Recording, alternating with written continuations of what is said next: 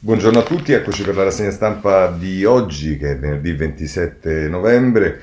Dopo la parentesi di ieri in cui i giornali in prima pagina dedicavano tutti gli articoli alla morte di Maradona, non è che oggi non se ne occupino i giornali, sono pagine e pagine però che slittano tutte dopo la parte più legata al virus, alla politica e compagnia bella, ma insomma ci sono pagine, quattro pagine su Corriere della Sera, quattro su Repubblica, quattro sulla stampa, ma tutti i giornali, anche giornali diciamo che poi meno si dedicano a queste cose, insomma, ancora, eh, e poi con tutti gli approfondimenti, anche molto inter- cose molto interessanti, intervista a Platini, intervista a Bianchi che è stato il suo insomma, c'è molto, noi oggi diciamo eh, lo lasciamo da parte, ma tanto se ne continuerà eh, certamente a parlare anche con quello che è successo ieri a Napoli, eh, con, con la, la, partita che c'è stata del, del, Napoli che ha vinto in Euroleague, ma insomma con, con tutte le, le, le, le, cerimonie che ci sono state mh, per Maradona. Noi veniamo al virus e oggi invece il tema, diciamo, il protagonista è sicuramente Berlusconi con il fatto che ha convinto il centrodestra a votare sì allo scostamento di bilancio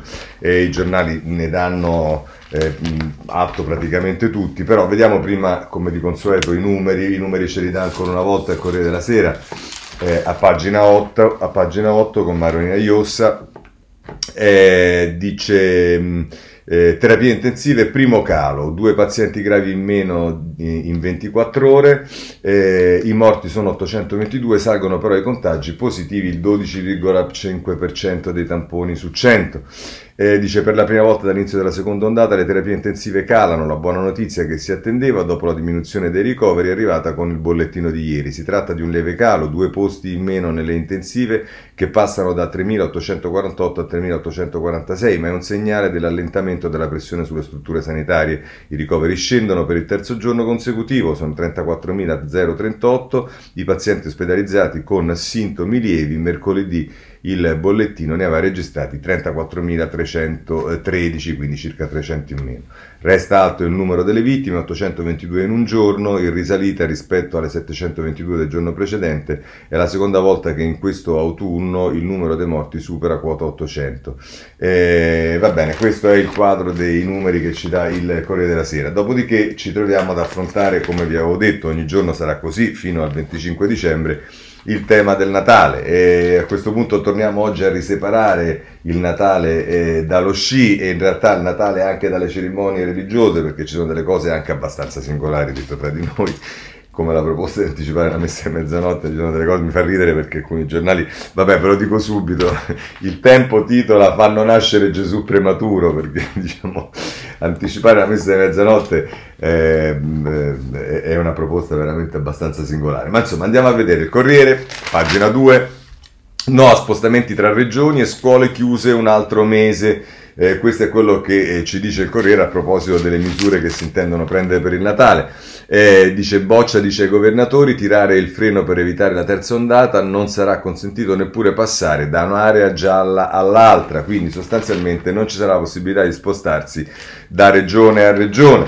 Eh, questo è quello che ci dice il Corriere della Sera, va un po' più analiticamente il, la Repubblica che a pagina 6 affronta il tema del Natale, le regioni i licei restino chiusi, l'RT medio in Italia scende eh, a 1 e da oggi via i cambi di colore e ci sta tutta la, diciamo, la, la richiesta dei governatori per il Natale, insomma ci si orienta, mi pare di capire, a trasformare in zona arancione sostanzialmente eh, tutta l'Italia, vediamo la stampa come lo mette a pagina 6.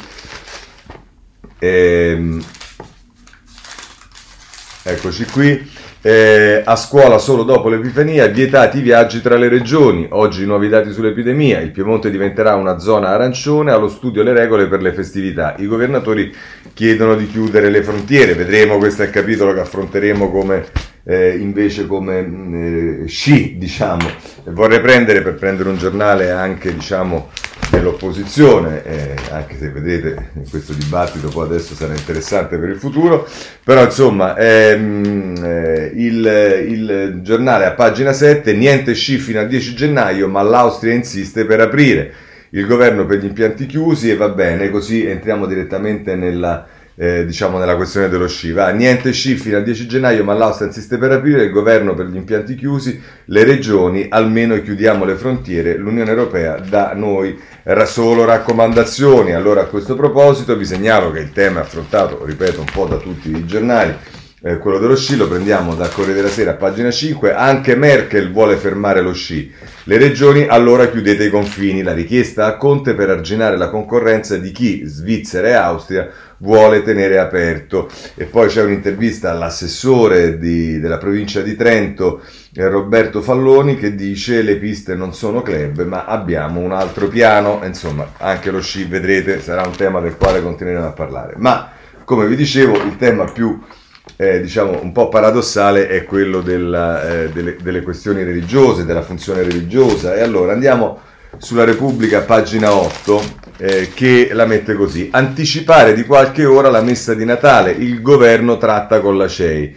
Boccia dice Gesù bambino può nascere prima. L'obiettivo non spostare il coprifuoco per scongiurare le vacanze sulla neve, all'estero si punta sul blocco delle, della mobilità. E vabbè, questo diciamo è, è invece però il tema, cioè Boccia dice che Gesù bambino può nascere un pochino prima. E allora è difficile poi eh, non accettare diciamo le eh, diciamo, i titoli un po' ironici eh, che ehm, fanno i giornali della destra. Eh, il giornale a pagina 6, Boccia sposta il Natale, Gesù può nascere due ore in anticipo, Milano resta rossa. Eh, il tempo ve l'ho, ve l'ho letto, eh, diciamo non ho bisogno di, di, rileggervelo, magari sì, fanno nascere Gesù prematuro, il governo sposterà la messa della vigilia di Natale alle 21.22 e alle 24 scatterà il coprifuoco. Il ministro Boccia si giustifica, non è un'eresia far nascere Gesù bambino due ore prima, scelta prepotente e immotivata perché non ha valore sanitario, le chiese saranno piene uguale, dice Franco Bechis, che poi a pagina 3 dice questa non è neppure un'eresia, ma il punto più basso mai raggiunto. Il governo prepara un inutile coprifuoco che sarà l'ennesimo atto di prepotenza. E tra l'altro dice pazienza finita, vogliono stabilire l'ora della nascita di Gesù, con quanti parenti dobbiamo cenare, se lo facciamo loro, se lo facciano loro un Natale così, dice Bechis sul tempo.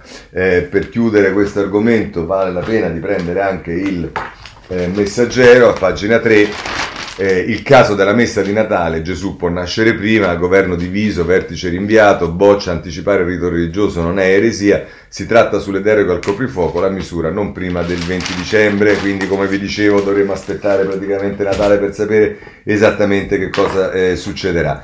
Ma poi c'è un tema che riguarda la scuola, come sempre abbiamo visto, perché è incardinata dentro questi nuovi DPCM quello che accadrà. Sotto questo punto di vista vi segnalo un'intervista alla ministra De Micheli, che è la ministra delle infrastrutture, eh, che eh, la mette così, in classe anche sabato e domenica non basta avere più bus, pronti 10.000 mezzi aggiuntivi, ma la capienza dovrà restare al 50% fino all'estate. Insomma, eh, dice la, la, ministra De Micheli che quello che tutti hanno messo in evidenza, cioè che il problema dei trasporti è quello che sicuramente ha fatto schizzare i contagi nelle scuole e non tanto le scuole in quanto tali, eh, dice che anche se saranno utilizzati cosa che deve essere fatta già da quest'estate, i, ehm, i, i servizi privati, insomma sarà ampliata la, ehm, eh, le potenzialità del trasporto pubblico, non basterà perché rimarrà comunque al 50% e quindi bisogna anche eh, come dire, mh, aumentare i giorni con cui si va a scuola e probabilmente anche dividere gli orari. Ma questo è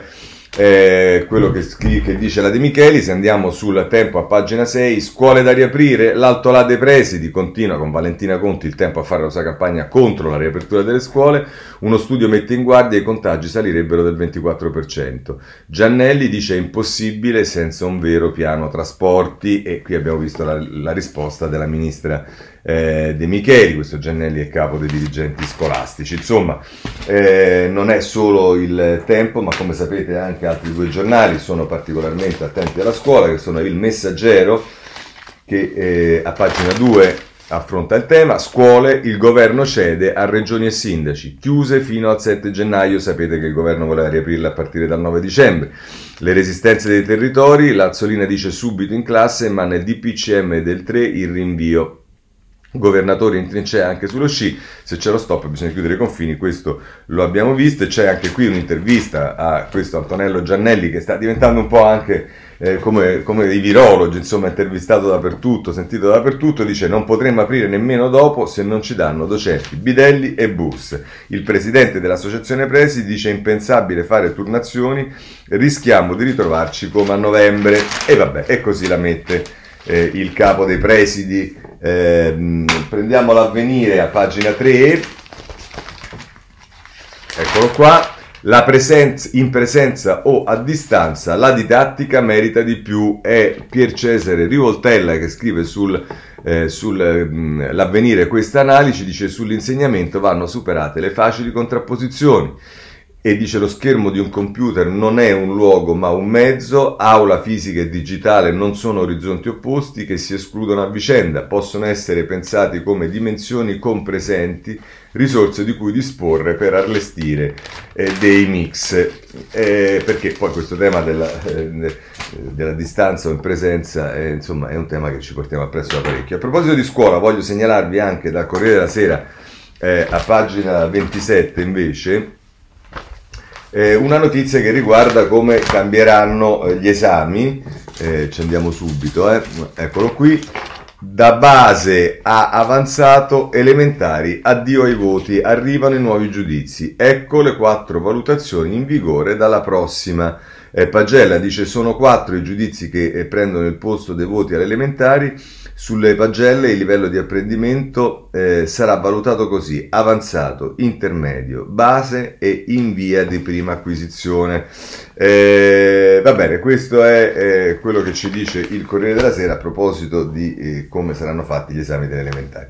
Abbandoniamo anche il campo della scuola perché adesso abbiamo le regioni, in particolare sulla Lombardia si concentra il Corriere della Sera, intanto perché a pagina 3 eh, Stefano Landi parla del caso, cioè i rapporti tra il governatore Fontana, scusate, il ministro della salute Speranza. il titolo è Fontana e Speranza, lite sul congelamento della zona arancione. Poi parte la trattativa, la richiesta della Lombardia per evitare il weekend di shopping, la risposta, dati stabili da tre settimane, la gente non capirebbe. Ma poi sulla Lombardia c'è un'inchiesta che apre il Corriere della Sera nelle pagine 6 e 7 e riguarda il tema dei contagi, l'assistenza e via dicendo. Il titolo di, sì, dell'articolo, di, anzi delle due pagine a cura di Ravazzi, Simona Ravizza, è l'assistenza sul territorio non funziona, così è risprosa l'epidemia. Dentro i problemi del modello lombardo, medici di base difficili da trovare, Covid hotel in ritardo, cure domiciliari insufficienti. Il 40% dei contagiati ha fatto il tampone privatamente o al pronto soccorso e solo dal 22 ottobre è possibile conoscere l'esito da casa in tempi rapidi.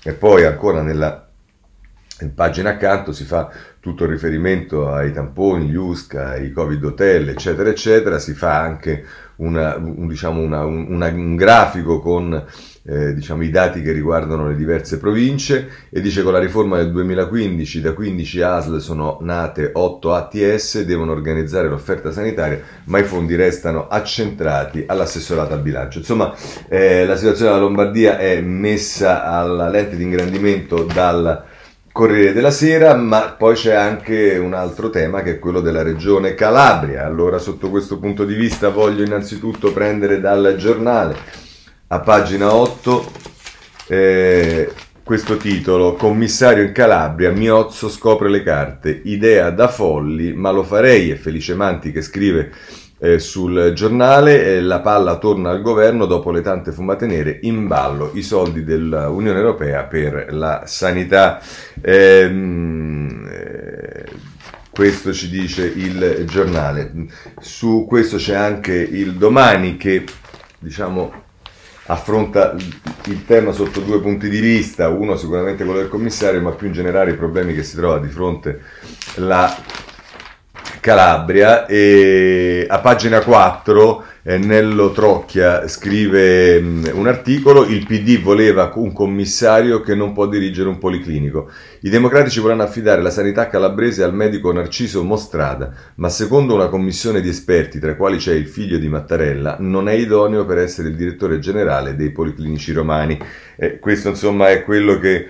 Eh, che, che, ci dice il domani, che però poi ha mh, nella pagina accanto di, di, fianco con Enrico Fierro e Giovanni Tizian ci parla del Ndrangheta 4.0, un'operazione da 36 miliardi, l'uomo dei misteri dei clan, un documento inedito svela il ruolo di un finanziere della provincia di Reggio Calabria vicino alle Cosche, fa girare un tesoro enorme nelle banche di mezzo mondo, minaccia PM e ride della morte di un giornalista. Insomma, eh, questo è quello che ci dice il domani a pagina 5. Ma a questo punto, eh, per quanto riguarda eh, il, eh, il, tema Calabria, eh, vorrei leggervi una parte di un editoriale di Goffredo Buccini sulla prima pagina del Corriere della Sera, La disfatta in Calabria. Ovviamente Buccini qui parla di eh, mille cose, insomma, Buccini è un giornalista molto serio, chi chiama in causa eh, tutta una serie di cose che sono successe in passato, ovviamente non ho la possibilità di leggere tutto l'editoriale, ma cerco di prenderne la parte che mi sembra eh, più rilevante e a un certo punto la mette così. Dice la ricerca del commissario è diventata quasi un genere letterario, dalle dimissioni del titolare del generale Cotticelli, ignaro di se stesso in tv, alla caduta del successore, il bersaniano Zuccatelli, nominato come se non esistesse Google, su cui controllare preventivamente i suoi deliri negazionisti, e dice ancora dal cauto eh, rettore Gaudo che si è scansato perché sua moglie non vuole fino a Narciso Mostrada sul cui nome da eroe sol- eh, soldiniano hanno bisticciato PD e 5 Stelle. Giusto il tempo di archiviarlo benché da psichiatra qual è avrebbe potuto ben dire la sua. L'ultimo prescelto, Agostino Miozzo, ha un eccellente curriculum e il dono dell'ironia. Mia moglie sarebbe d'accordo, ha detto, ma il peso di un scusatemi, il peso di mh, mm, un gravoso doppio incarico è anche coordinatore del Comitato Tecnico Scientifico sulla pandemia, forse il dettaglio che gli ha procurato la bocciatura di Matteo Salvini, il placet dell'opposizione tuttavia non è necessario. La sensazione però è che manchino le garanzie per chiunque non voglia infilarsi nei panni solitari del capo espiatorio, i dissapori di maggioranza incrinano la copertura politica. Con suavità il ministro Francesco Boccia ha invitato i giornali a non fare del commissario una figura mitologica, come se non fossero molti mitio, scusate ma ho un problema all'occhio, eh, come se non fossero mitopoietiche, in realtà proprio l'incertezza e la litigiosità dalle quali il governo di cui fa parte ha dato mostra in un frangente così delicato. Tanto per migliorare il clima, il presidente pentastellato dell'antimafia Nicola Morra si è messo a, strappare, a straparlare su Iole Santelli e sulle scelte dei calabresi, accusando gli elettori di aver votato una malata oncologica che non avrebbe terminato il mandato. Una brutta gaffe che ha generato alta tensione dentro la coalizione di governo, mentre alla defunta presidente forzista della Calabria va dato atto, se non altro, proprio della capacità di tenere serrato il vaso di Pandora che, abbiamo visto, si è scoperchiato in questi giorni. Come il ministro delle autonomie regionali sa bene, la Calabria, coi suoi dolori endemici, è una gigantesca lente di ingrandimento dei dolori italiani causati non solo dal Covid, ma anche dalle regioni. Il micidiale intreccio di cui parlava su queste colonne Ernesto Galli della Loggia il 12 novembre, localismi, protagonismi generati da sciagurata riforma del titolo V della Costituzione ed enfatizzati ora da un governo debole e partiti in coma per alcune aree del nostro sud la riforma ha riportato all'onore del mondo il vecchio e mai sconfitto notabilato con tanto di eredità delle carriere politiche. Allora, visto che ci siamo, approfitto perché c'è un tema che riguarda le eh, riforme che eh, diciamo vede una singolare, ve lo leggo nella parte più interessante. D'altra parte Nadia Urbinati sappiamo bene quanto si è spesa per eh, far sì che il risultato del referendum del 2016 andasse in un determinato modo, insieme a molti altri esperti intellettuali, scienziati, eh, costituzionalisti, bla bla bla bla bla. E, ehm, e, adesso scrive un editoriale sulla prima pagina del, eh, del domani, che peraltro diciamo poi se ne occupa anche con un altro articolo a pagina 4 che anche sembra un po' in, in tendenza diversa. Eh, anzi, scusate, non a pagina 4, ma eh, Ecco, a pagina 8 con Gianluca Passarelli che scrive, invece un politologo che scrive un articolo, il dibattito sulle riforme ha stancato tutti, ma l'Italia deve cambiare, i fallimenti del passato e la gente del futuro. E anche qui si mette in rilievo come erano tutte sbagliate le proposte di riforma di prima, però quelle riforme poi bisogna farle in modo diverso, normalmente le, le, le riforme bisogna farle in modo diverso come dicono loro, i politologi, costituzionalisti, perché sono tutti allenatori in questo paese, no? E vabbè.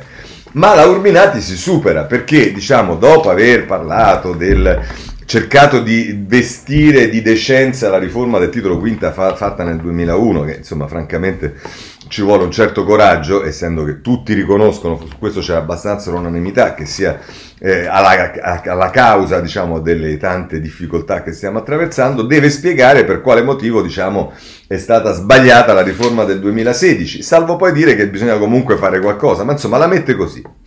Quindi, coloro che vollero la riforma del titolo quinto nel 2006 la difendevano per poterla cambiare Migliorarla era necessario. Il fatto è che quando si provò di nuovo a riformare la Costituzione, ascoltate bene, lo si fece non per migliorare il titolo quinto, ma per incrementare il potere esecutivo, come successe con la proposta di Renzi e Boschi. Cioè, prevedere nella riforma costituzionale la famosa clausola di supremazia, cioè quella che avrebbe impedito il circo Barnum a cui abbiamo assistito e continuiamo ad assistere nel rapporto tra il governo e le regioni, era una formula che serviva, come dice, per eh, che non serviva per migliorare il titolo quinto, ma per incrementare il potere esecutivo, nella fattispecie di Renzi e Boschi. Vabbè.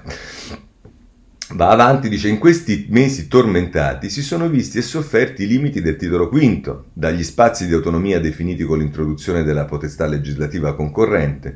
Si è anche confermato quanto male abbia fatto i progetti di riforma velleitari e se fare riferimento sempre a Renzi, eh, Quel che occorrerebbe fare, ce lo spiega la Urbinati, è fissare un equilibrio bilanciato tra la responsabilità delle autonomie e il ruolo dello Stato, correggere le sovrapposizioni di poteri e competenze e fermare l'esplosione della legislazione concorrente, con pesanti costi e inefficienze che intasano di eh, contestazioni la Corte Costituzionale, come scriveva Pierluigi Bersani nel 2012 in una lettera al Sole 24 Ore, dove diceva le ragioni hanno finito spesso per riproporre una centralizzazione a livello periferico, hanno acquisito un ruolo troppo esclusivamente gestionale hanno in diversi casi smarrito la strada di un corretto ed equilibrato rapporto tra presidenti e consigli regionali, un fattore quest'ultimo esemplificato da quella definizione orribile di governatore eh, attribuita nel linguaggio comune al presidente della regione. I costi di una cattiva riforma della Costituzione pesano grandemente, ci inorridisce sapere che le regioni sono disposte a barattare la prevenzione e la solidarietà con l'economia dei loro territori. Insomma, cara Urbinati, è esattamente quello, tutto quello che dice è esattamente quello che, siccome poi diciamo le cose tornano sempre eh, a un certo punto, ecco, è esattamente quello che con la riforma Renzi si era eh, tentato di risolvere e forse non sarà stata la riforma perfetta, che ovviamente è solo quella che farebbe la uh, professoressa Urbinati e con ciascuno di loro, Zaccherbeschi e compagnia bella. Però il risultato di quello straordinario voto e di quella straordinaria campagna della quale la Urbinati è stata anche una delle protagoniste è che adesso siamo nelle condizioni in cui siamo. Bravi, complimenti, gioco partita incontro. Andiamo avanti. Ehm, ehm, dunque, eh, ah sì, abbiamo visto parlare dei tamponi rapidi. Voglio segnalare dalla stampa a pagina 7 eh, un articolo che dice che c'è il fallimento dei tamponi rapidi, il flop dei tamponi rapidi dal medico, solo un dottore su tre è disposto a farli.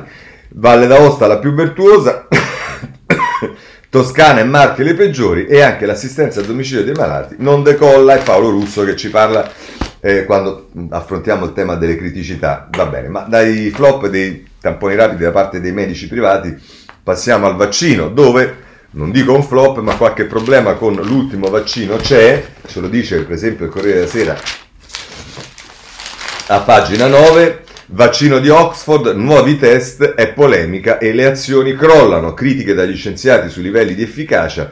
Si teme che la FDA americana non dia l'autorizzazione. Questo è ehm, il tema nell'articolo di Luigi Ippolito e poi Andriana Bazzi ci spiega che dosi ed errori ora si studierà la formula più affidabile perché si dice che deve essere fatto più volte per arrivare alla eh, copertura e alla, alla, alla, all'adeguata diciamo, efficacia. Eh, anche il tempo a pagina 5 si occupa di vaccini. Il vaccino manda il tilt ai virologi, eh, Capua, chi lo fa può infettare comunque, Burioni non è vero, la malattia non si trasmette più e signore e signori cosa c'è di nuovo in tutto questo? Tanto ormai se domani si dovesse aprire un dibattito su eh, non sul vaccino, ma non lo so, su mh, mm, il, mm, ne so, il, colore dei papaveri e ci avremo sicuramente i virologi, gli immunologi, gli esperti, gli scienziati, dicendo che eh, si eh, diciamo, mh, dividerebbero e qualcuno di, direbbe che sono bianchi, qualcuno direbbe che sono rossi, qualcuno direbbe che sono arancioni, ormai ci abbiamo preso l'abitudine, non ci aiuta molto questo a districarci in questa eh, pandemia del cavolo, ma d'altra parte con questo dobbiamo fare i conti. Per quanto riguarda però il tema della profilassi, invece, il messaggero a pagina 5 ci dice che il vaccino ai bimbi sì o no ci sono dubbi sull'efficacia. Viola dice che la sperimentazione su più piccoli non arriverà prima di aprile, i pediatri si dividono e Perno del Bambino Gesù dice navighiamo a vista percorsi diversi rispetto agli adulti. Ecco qua, se volevate un'altra, diciamo, eh, incertezza l'abbiamo per quanto riguarda il vaccino ai bambini. Chiuderei il capitolo vaccini con l'avvenire che a pagina 7 ci dice quando e come avremo un vaccino. Ecco quello che sappiamo finora ed è un'utilissima pagina da parte dell'avvenire che fa riferimento a tutte le varie possibilità che ci sono e se siete interessati a sapere che cosa potrebbe aspettarci, qui troverete sicuramente qualche risposta. Eh, visto che abbiamo parlato di, parli, di, vaccini, parliamo però anche di cure, perché come abbiamo sempre detto il vaccino serve a prevenire, la cura serve invece per l'appunto a curare. E allora pagina 11 della stampa troviamo questo articolo di Eugenia Tognotti. Chimici e scienziati, il super piano dell'Unione Europea per salvare l'olfatto. È nata Od Europa, ha l'obiettivo di catalogare gli odori. Eh, e qui c'è un, ehm, eh, tutta una pagina che se volete è a vostra disposizione. Passiamo adesso invece alle questioni diciamo più riguardanti noi in quanto provvedimenti da prendere. Sulla manovra anche oggi non c'è moltissimo, però c'è il messaggero a pagina 7 che ci dice con eh, Umberto Mancini e Michele Di Branco eh, tasse stop fino ad aprile e spunta la cassa integrazione di Natale, la moratoria è estesa agli autonomi, rottamazione delle cartelle a marzo, con la nuova cassa integrazione un bonus da 500 euro, ma servono almeno 1,6 miliardi. Bo- voi sentite, continuate a dire miliardi che servono e che dovrebbero spuntare da tutte le parti, ma insomma, come di consueto, per quanto riguarda la manovra, per orientarsi la cosa migliore è il Sole 24 Ore, che innanzitutto apre con un tema che è molto atteso ma che allo stesso tempo rischia di essere penalizzato sia dal Covid sia dalle incertezze. L'attesa del super bonus frena l'edilizia. Nel 2020 calano del 14% gli investimenti incentivati con gli sconti fiscali, pesano l'effetto Covid e le aspettative nei confronti delle agevolazioni del 110% e se volete eh, districarvi tra numeri e regole con Saverio Fossati, potete andare nella pagina 2 e, e, nella pagina 41 del Sole 24 ore e c'è tutto quello che può interessarvi sul 110%, la proroga dell'incentivo che vale 5,6 miliardi di lavori e poi il condominio e le teleassemblee, le soluzioni per partire. Poi a proposito di manovra, sempre sul Sole 24 ore in prima pagina trovate eh, un titolo che riguarda il, i decreti ristori, i versamenti fiscali, la proroga al 30 aprile arriverà all'ultima ora. Insomma, eh, c'è tutto quello che volete eh, sul, sul, sole per quello che è l'aggiornamento che si può fare sulla eh, manovra economica. Poi c'è il tema dei soldi che devono arrivare dall'Unione Europea. In questo senso possiamo prendere la Repubblica, pagina 3,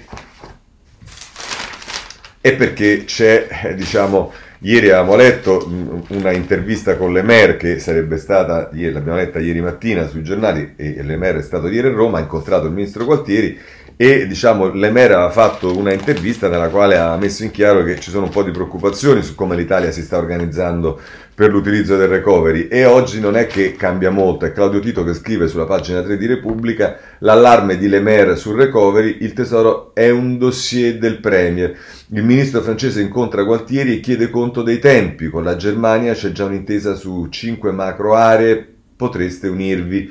Messe unione bancaria, nuovi ostacoli dei paesi nordici. E questo è quello che ci dice eh, Claudio Tito nel confronto tra Lemer e Gualtieri. Eh, noi l'Italia non abbiamo bisogno ora del MES, ma può essere sempre utile, ha detto sempre Lemer, e poi i nordici vogliono inserire regole per valutare lo stato di salute delle banche. Insomma, eh, l'esito di questo colloquio che troviamo anche su altri, le, le, diciamo, le cui eh, conseguenze troviamo anche su altri giornali, per esempio il, ehm, per, per, quanto riguarda il MES, eh, vediamo che, e, e, qui per quanto riguarda la parte italiana, è la stampa, pagina 2, con Alessandro Barbera e Lario Lombardo se ne occupa, compromesso nel governo, via libera alla riforma del MES, ma no ai soldi per la sanità. Lunedì il sì del ministro Gualtieri all'Unione Europea, poi il voto decisivo all'inizio di dicembre, Forza Italia offre il suo sostegno in Parlamento, però i 5 Stelle non si fidano.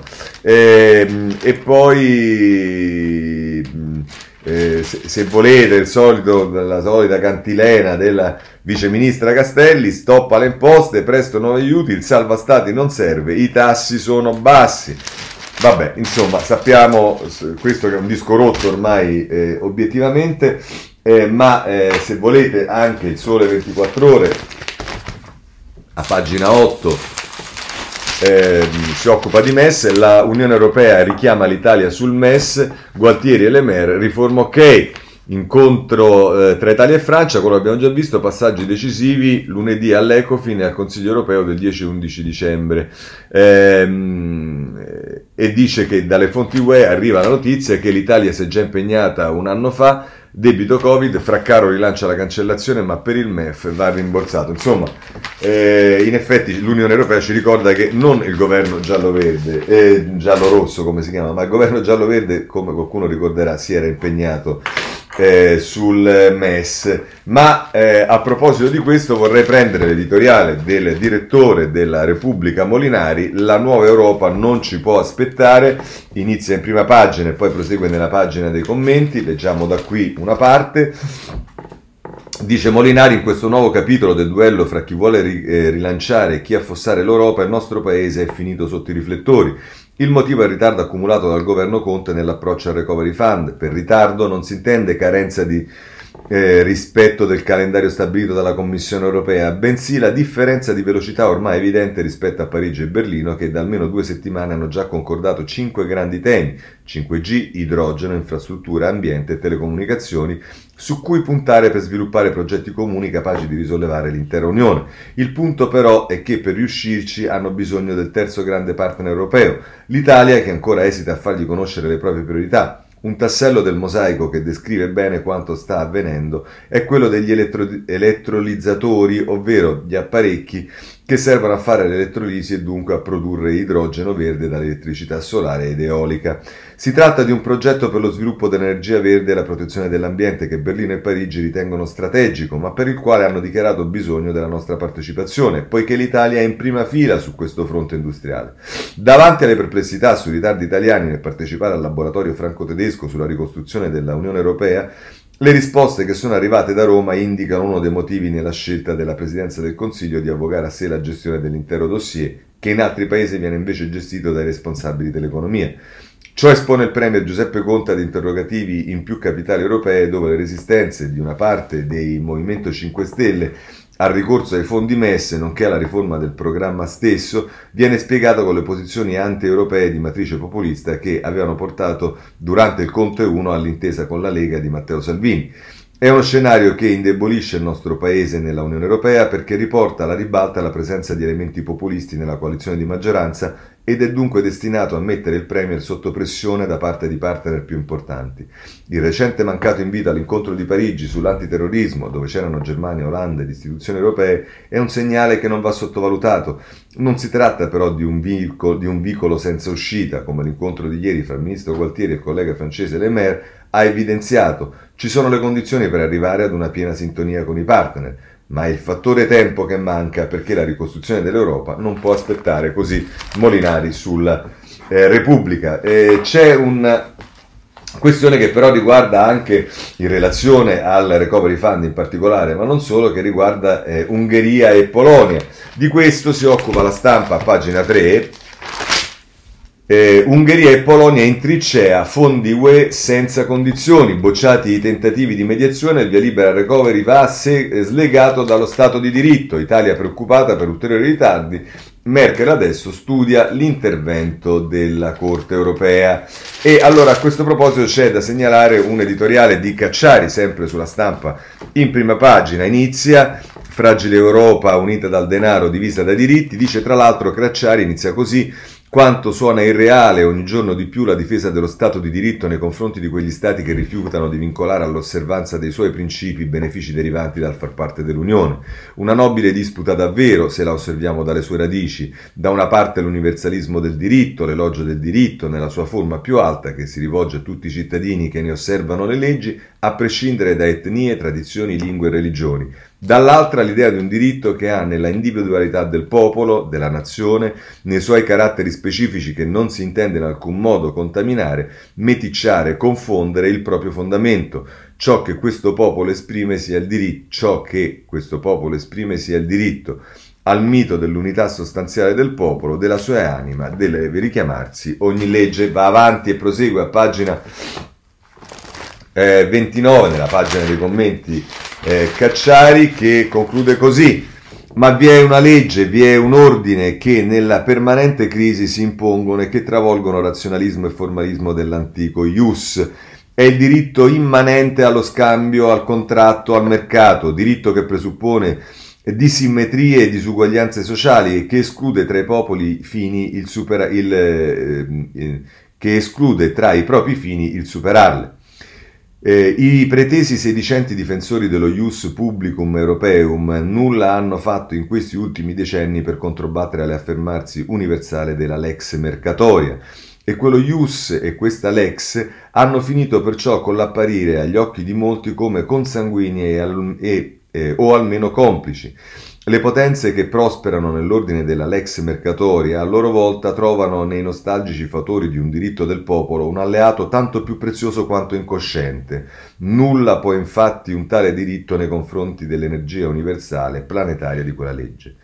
Soltanto l'affermazione di un nuovo ius gentium che non rimanga declamazione astratta ma si incarni nel diritto pubblico di ogni Stato, divenendo norma positiva, potrà essere capace di contrastare l'occasionalismo legislativo dilagante e la lex mercatoria che sola unisce oggi le nazioni della Terra.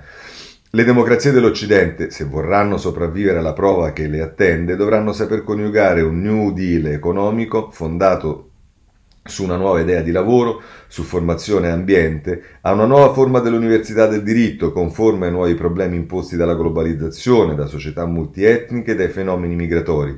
Nessun New Deal, neppure il più audace e progressivo, si potrà reggere tu- se tutti gli stati democratici non si fanno concordi tra loro di un cuore, di una mente nel nome di un tale diritto e non decidono che esso concretamente viva nelle istituzioni e nelle leggi positive di ciascuno. Così eh, Cacciari sulla stampa. Bene, ma la giornata di ieri è stata caratterizzata dal voto in Parlamento. Affrontiamo i due schieramenti, centrodestra eh, c'è, non c'è dubbio, Berlusconi è il protagonista eh, perché ha portato il centrodestra unito a votare a favore dello scostamento e tutti glielo riconoscono. Eh, il Corriere della Sera, per esempio, così Berlusconi ha convinto gli alleati sul bilancio il centrodestra ha detto sì, è Paola Di Caro che scrive nella pagina 10, votano anche Meloni e Lega, Tregua in Forza Italia, Brunetta, Gelmini e Letta Pontieri, Conte è un ottimo segnale, Zingaretti bene, ma Movimento 5 Stelle dice non è l'inizio di nulla. E però nella pagina 11 Marco Cremonesi intervista Salvini eh, che eh, è intitolata Il gruppo unico è la vera risposta a chi vuole dividerci eh, ci sono le domande. Eh, perdoni, ma cosa è successo nella notte prima del voto? Domanda Cremonesi a Salvini. Risponde Salvini: Beh, che ho dormito pochissimo. Sarò stato al telefono con Silvio Berlusconi e Giorgia Meloni circa una ventina di volte. Ma devo dire che sono state energie ben spese, al di là dei protagonismi dei singoli. Abbiamo, non dico costretto, ma almeno convinto il governo a mettere nero su bianco che le risorse finiscono alle partite IVA e all'economia, non ai monopattini. Domanda Cremonesi, ma la federazione del centrodestra da lei proposta esce rafforzata o indebolita dal voto di ieri? Risponde Salvini.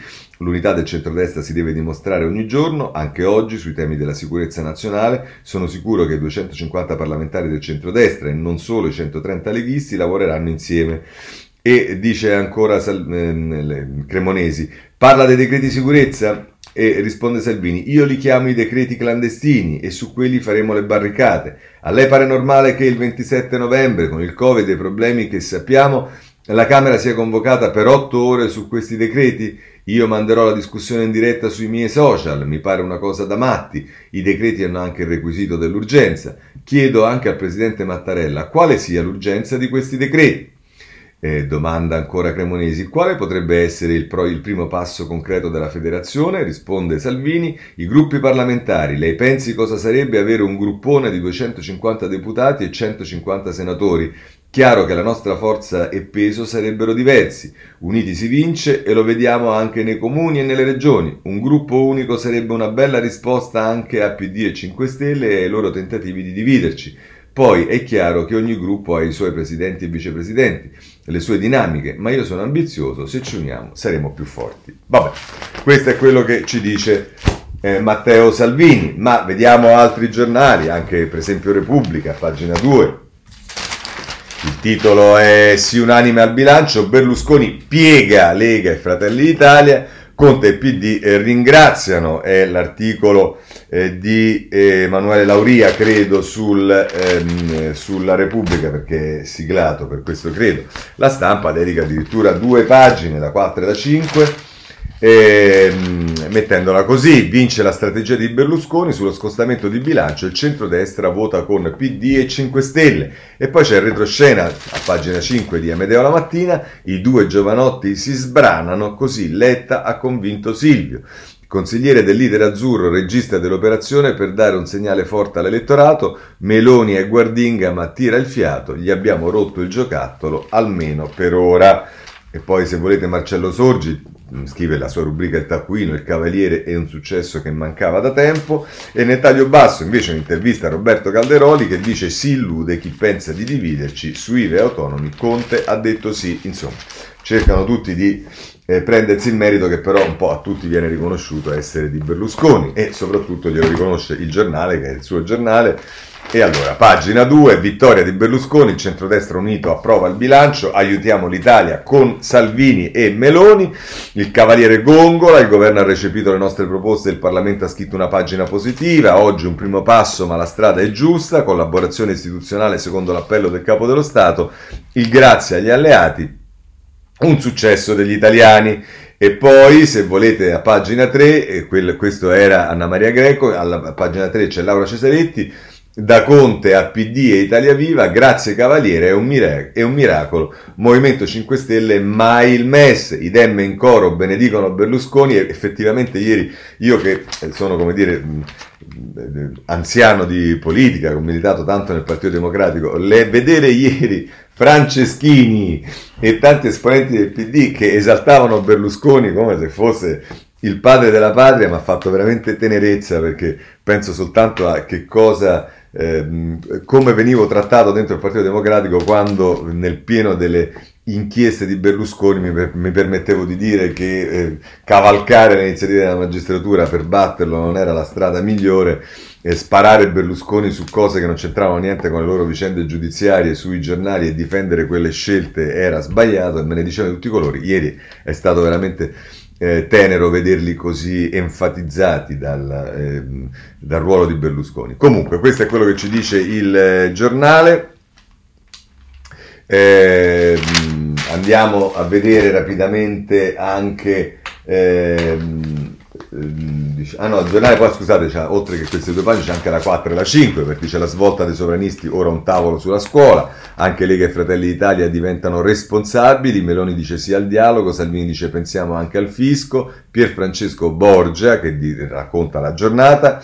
E poi a pagina 5 ci sta Gian Maria De Francesco che dice arriva la tregua fiscale per le imprese, tasse slittate ad aprile. Insomma, vabbè, questa è la eh, diciamo, esaltazione legittima da parte del giornale. Il tempo eh, a pagina 9. Silvio per un giorno torna leader, così eh, la mette il tempo. Libero la vede diversamente. Eh, come la vede? Prima pagina, il titolo è Verso l'ammucchiata, i partiti si compattano per fare danni, centrodestra e giallorossi uniti per votare in Parlamento l'aumento del debito pubblico, non c'è da festeggiare, i soldi aiuteranno pochi lavoratori, ma garantiranno gli sprechi, così la mette Libero che poi appunto a pagina 2 replica, la grande ammucchiata, destra e sinistra si compattano per fare danni in compagnia, e poi a pagina 3, eh, questo era Fausto Carioti, mentre a pagina 3 c'è Giuliano Zulin che dice non c'è da festeggiare, più che aiutare i lavoratori gli garantirà, si garantiranno gli sprechi, insomma non la vede bene libero questa eh, decisione. E sotto questo punto di vista, se volete, c'è l'editoriale di Sallusti sulla prima pagina del giornale, il titolo è La svolta politica che il paese aspettava, dice a questa inedita unità nazionale si è arrivati certamente su pressione del presidente Mattarella, stufo di inconcludenti liti politiche, ma il merito di aver ideato e portato a termine l'operazione è di Silvio Berlusconi e di un'azione preparatoria di Forza Italia, cosa riconosciuta ieri pubblicamente sia da Conte sia dai leader della sua coalizione.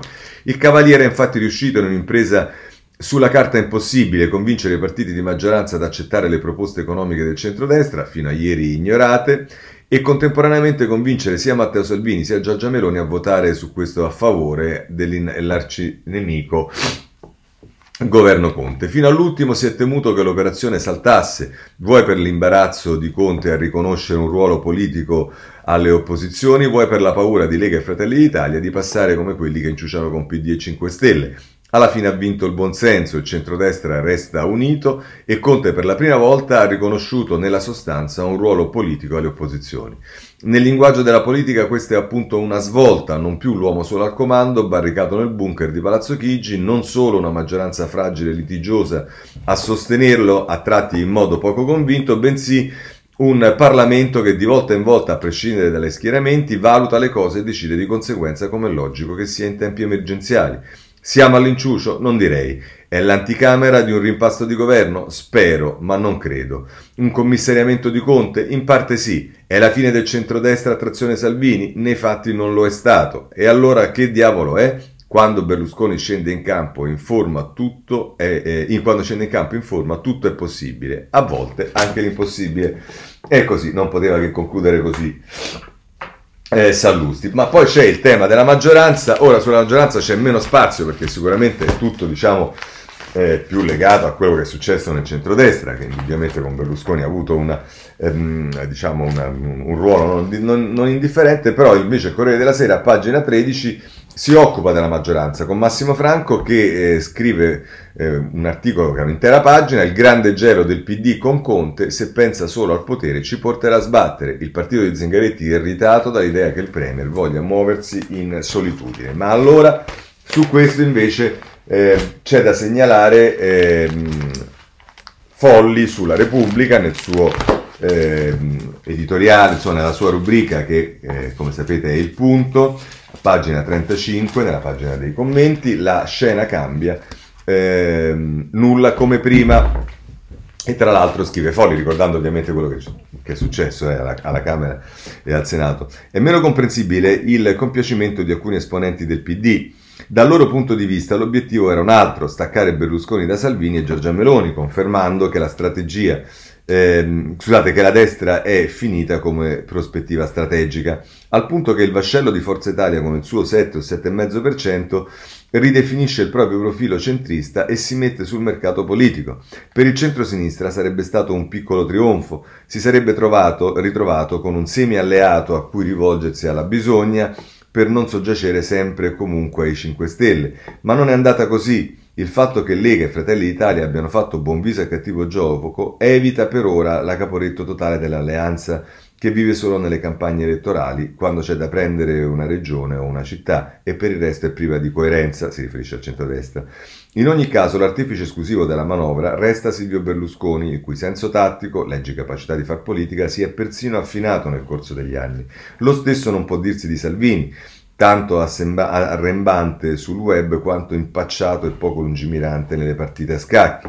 Ora si volta pagina. Da oggi il centrodestra non è più lo stesso, non solo perché Berlusconi è tornato a esercitare una leadership sostanziale, ma per la buona ragione che la rottura, evitata ieri, è sempre a un passo in fondo votare lo scostamento era la cosa più semplice, il difficile comincia ora, le poste di bilancio, la legge finanziaria, il MES più o meno riformato, il rapporto con l'Europa di nuovo esigente. Berlusconi ha più filo da tessere in questo campo, ma Lega e Fratelli d'Italia hanno l'opportunità di rivedere in modo decisivo il loro modo di fare opposizione, il che non significa diventare moderati, ma vuol dire rinnovare un bagaglio... scusate... e eh, vabbè Ehm, un, ma eh, scusate, ma vuol dire rinnovare un bagaglio di eh, proposte, iniziative, relazioni internazionali.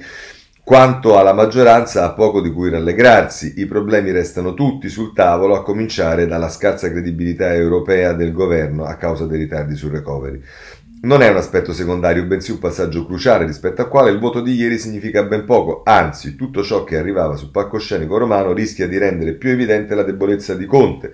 Come ha detto un suo amico, l'esperto Tabacci, sarebbe saggio ammettere che i consigli di Mario Draghi sono sempre utili, così eh, folli, ma sempre per quanto riguarda eh, diciamo il, il governo e nell'utilizzo dei anche fondi ehm, diciamo del, del, del, dell'Europa. Eh, voglio segnalarvi campi sul messaggero. Il titolo in prima pagina è Il nostro diritto di essere informati e ben guidati. Se poi andate a pagina 11 dove prosegue questo articolo, eh, Campi la mette sostanzialmente così. Ehm, dice proprio l'opacità l'altra faccia dell'indecisionismo del governo, che fatica anche a calcolare il numero degli affetti primari che potranno stare a tavola insieme per il cenone natalizio. Se guardiamo al recente passato, la pubblicità delle scelte fatte e della loro razio è ciò che più ha difettato con gli italiani, che sono stati eh, tenuti in una condizione quasi di minorità, soverchiati da montagne di dati illeggibili e inchiodati a seguire talk show che, che, che li pseudo-informavano, schiacciati da pareri di troppi esperti e da una pioggia di provvedimenti amministrativi, ma senza che nessuna autorità centrale si sia presa la briga di fornire loro i dati chiari e incontrovertibili, ovvero direttive lineari e non meramente paternalistiche eh, per non dire della segretezza sugli appalti connessi alla pandemia e va bene. Ancora dice Campi, ma oltre ad una corretta informazione istituzionale, talvolta, travolta dalla logica dell'emergenza e dalla tendenza ad inseguire gli eventi, è mancata appunto anche la capacità di prevedere pianificazione, che non è un'arte da maghi, ma il minimo sindacale del buon amministratore con le pessime conseguenze che ne, seguite, che, ne, che, ne, che ne, sono seguite, il flop del tracciamento, le file per farsi tamponi, i malati lasciati a casa senza assistenza, nemmeno telefonica, le terapie intensive di nuovo in affanno, gli ospedali senza personale e i medici di base senza direttive, le scuole aperte e richiuse, avendo solo pensato in estate ai banchi con le rotelle, le baruffe tra lo Stato e le sue regioni, i vaccini antinfluenzali che ancora non si trovano per tutti, eccetera. Se la democrazia vive di fiducia reciproca tra governanti e governati, in queste settimane ce ne siamo giocata una bella fetta. Ragione di più per cambiare registro al più presto, ad esempio come impiegare le risorse del Recovery Fund, che è la questione dirimente sulla quale, in termini di progetti e idee, l'opposizione parlamentare dovrebbe provare a dare il suo contributo in modo unitario dopo la scelta saggia fatta ieri di votare senza divisioni lo scostamento di bilancio di 8 miliardi per sostenere le attività economiche in crisi a causa dell'epidemia. Siamo pur sempre, nessuno si offenda, il paese del terremoto dell'Irpinia, miliardi per la ricostruzione che hanno creato solo cattedrali vuote e sottosviluppo. Stavolta ci saranno i controlli dell'Europa, che sui propri fondi esige sempre rendiconti analitici, ma nel nostro passato ci sono stati troppi sprechi per non, tenere, per non temere che ve ne siano di nuovi, il beneficio dei soliti predatori. Solo finanziamenti a fondo perduto saranno 82 miliardi, un'occasione ma anche una tentazione. Sarebbe più che un errore fatale, una tragedia finale per un paese che senza uno scatto di innovazione rischia di incamminarsi, avendo uno storico fondo mentale assistenzialista e statalista verso l'economia fatta di sussidi. Questo tra l'altro è quello che scrive Campi sul messaggero. Bene, eh, abbandoniamo anche questo, per se volete su Conte e la figura di Conte ci sta la Repubblica che ne traccia diciamo un ritratto a pagina 4 con eh, Annalisa Cuzzocrea, da Vecchiona ad Arcuri, il cerchio magico di Conte per resistere al rimpasto. Chi sono i tecnici e i civil servant con cui eh, il Premier guida senza passare dai partiti che ora vogliono tornare alla formula dei due vice Premier per limitarlo così eh, Annalisa Cuzzo crea sulla eh, Repubblica. Eh, il Movimento 5 Stelle ci sono più cose. La, lo scoop di ieri del riformista ha, ha sicuramente aperto una breccia eh, nei giornali, ne parlano un po' tutti, qualcuno riconoscendo al riformista questo, altri no, ma per esempio Repubblica, pagina 4 eh, Matteo Pucciarelli, una consulenza da 2, di 2,4 milioni rilancia il conflitto di Casaleggio, Philip Morris cliente del manager e il Movimento 5 Stelle dice no a più tasse sulle sigarette elettroniche e qui si dà atto in questo articolo di Pucciarelli che la notizia è stata data ieri dalla riformista con eh, Sansonetti, ma allora ovviamente eh, possiamo vedere la stampa eh, a pagina 13 ehm, che con Jacopo Jacoboni la mette così, eh, scusate, non a pagina 13, bensì... Eh, eh, chissà dove l'avevo vista. Eh,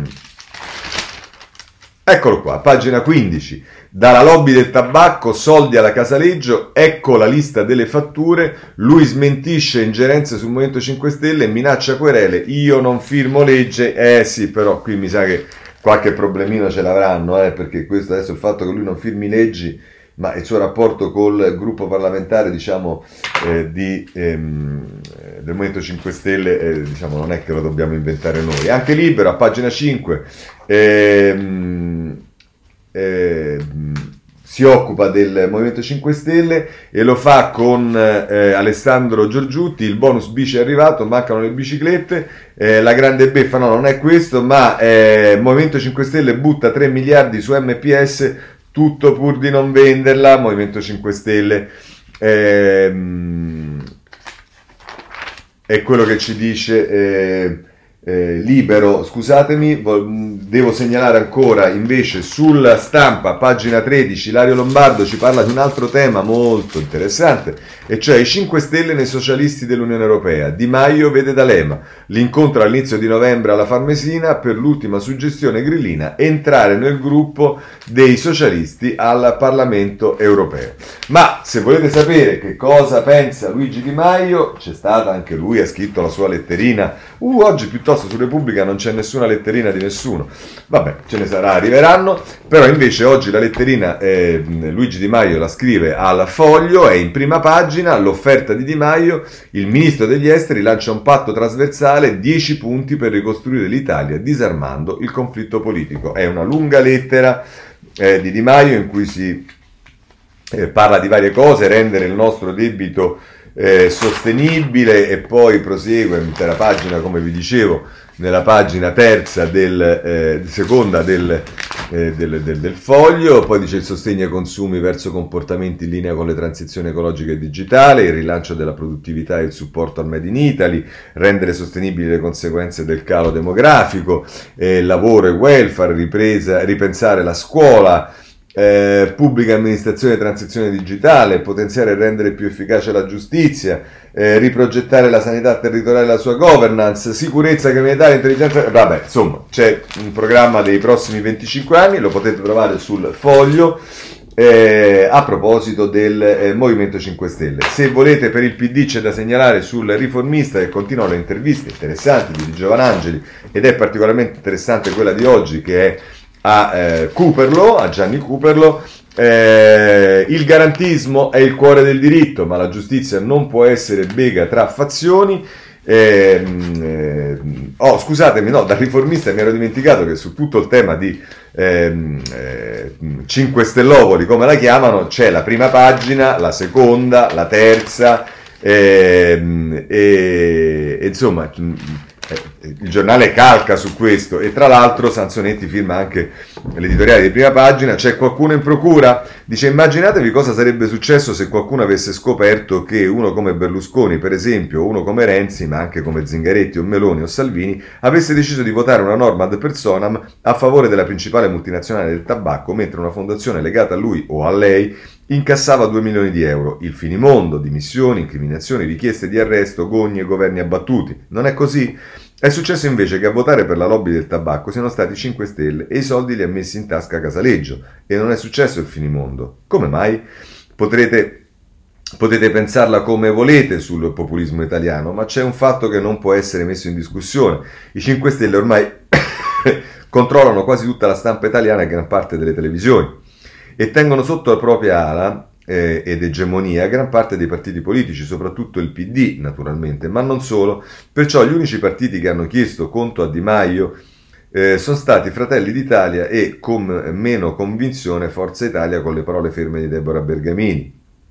Gli altri, ma certi silenzi un po' fanno pensare, magari pensare male. E le procure? Figuratesi, possiamo essere noi a invocare l'intervento dei PM? Mai. Però possiamo prendere atto del fatto che i PM solerti, se il sospetto va contro i 5 Stelle, spesso spariscono.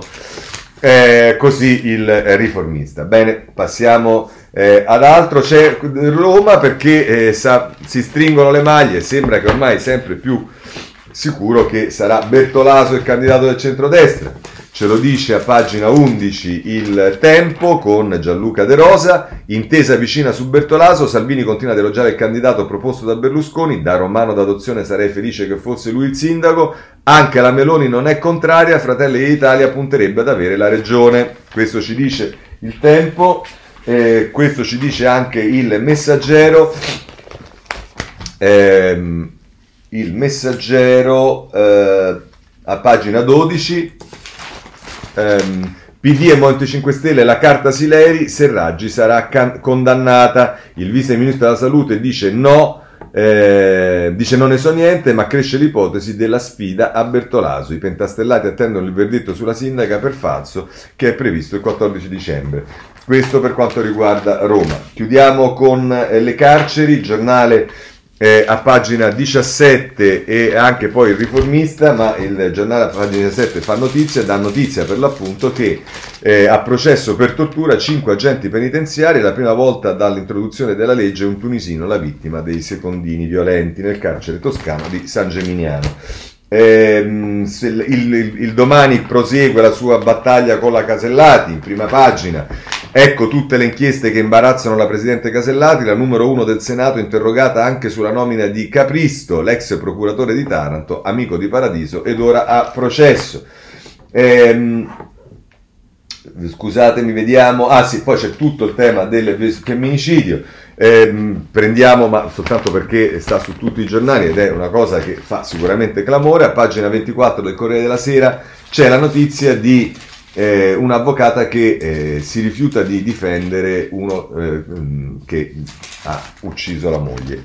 Eh, Aurelia, uccisa dal compagno, la legale, io non la difendo, non lo difendo. Pordenone, la vittima aveva 32 anni, i due figli della coppia erano in casa di eh, parenti. E questa avvocata non la difende e ovviamente si apre tutto un dibattito che appassiona molto i giornali se dal punto di vista deontologico sia o meno questa eh, cosa mh, accettabile, eh, lo potrete leggere sui giornali, peraltro segnalo che il eh, messaggero in prima pagina mh, richiama un'intervista poi a pagina 13 alla ministra Bonetti parità di genere contro la eh, violenza. Ci sono molte cose che riguardano anche Regeni in particolare eh, segnalo la Repubblica in questo caso ehm, eh, a pagina in prima pagina e poi a pagina 21 con Giuliano Foschini abbiamo visto Regeni entrare nella caserma degli 007 a Cairo, insomma sono tutte le cose che arrivano dalla Procura di Roma che eh, sta per far partire le richieste di rinvio a giudizio. E a proposito del, del, del rapporto con l'Egitto, la vendita delle navi e la stampa a pagina 14 che ne parla, così come a pagina 25 del Corriere della Sera si torna a parlare della vicenda dei vigili romani, che è una vicenda inquietante, non erano nella radio ma c'era una microspia, vendetta eh, si dice i due vigili registrati in auto mentre fanno l'amore, il giallo agita la polizia locale, le indagini PM sugli acimici e l'ipotesi di vendetta sessuale, ecco questo a proposito delle cose, di Maradona vi ho detto, eh, la, la, polizia pesta un magrebino, se non sbaglio, a Parigi e ce, lo, ce ne parla la stampa a pagina 21,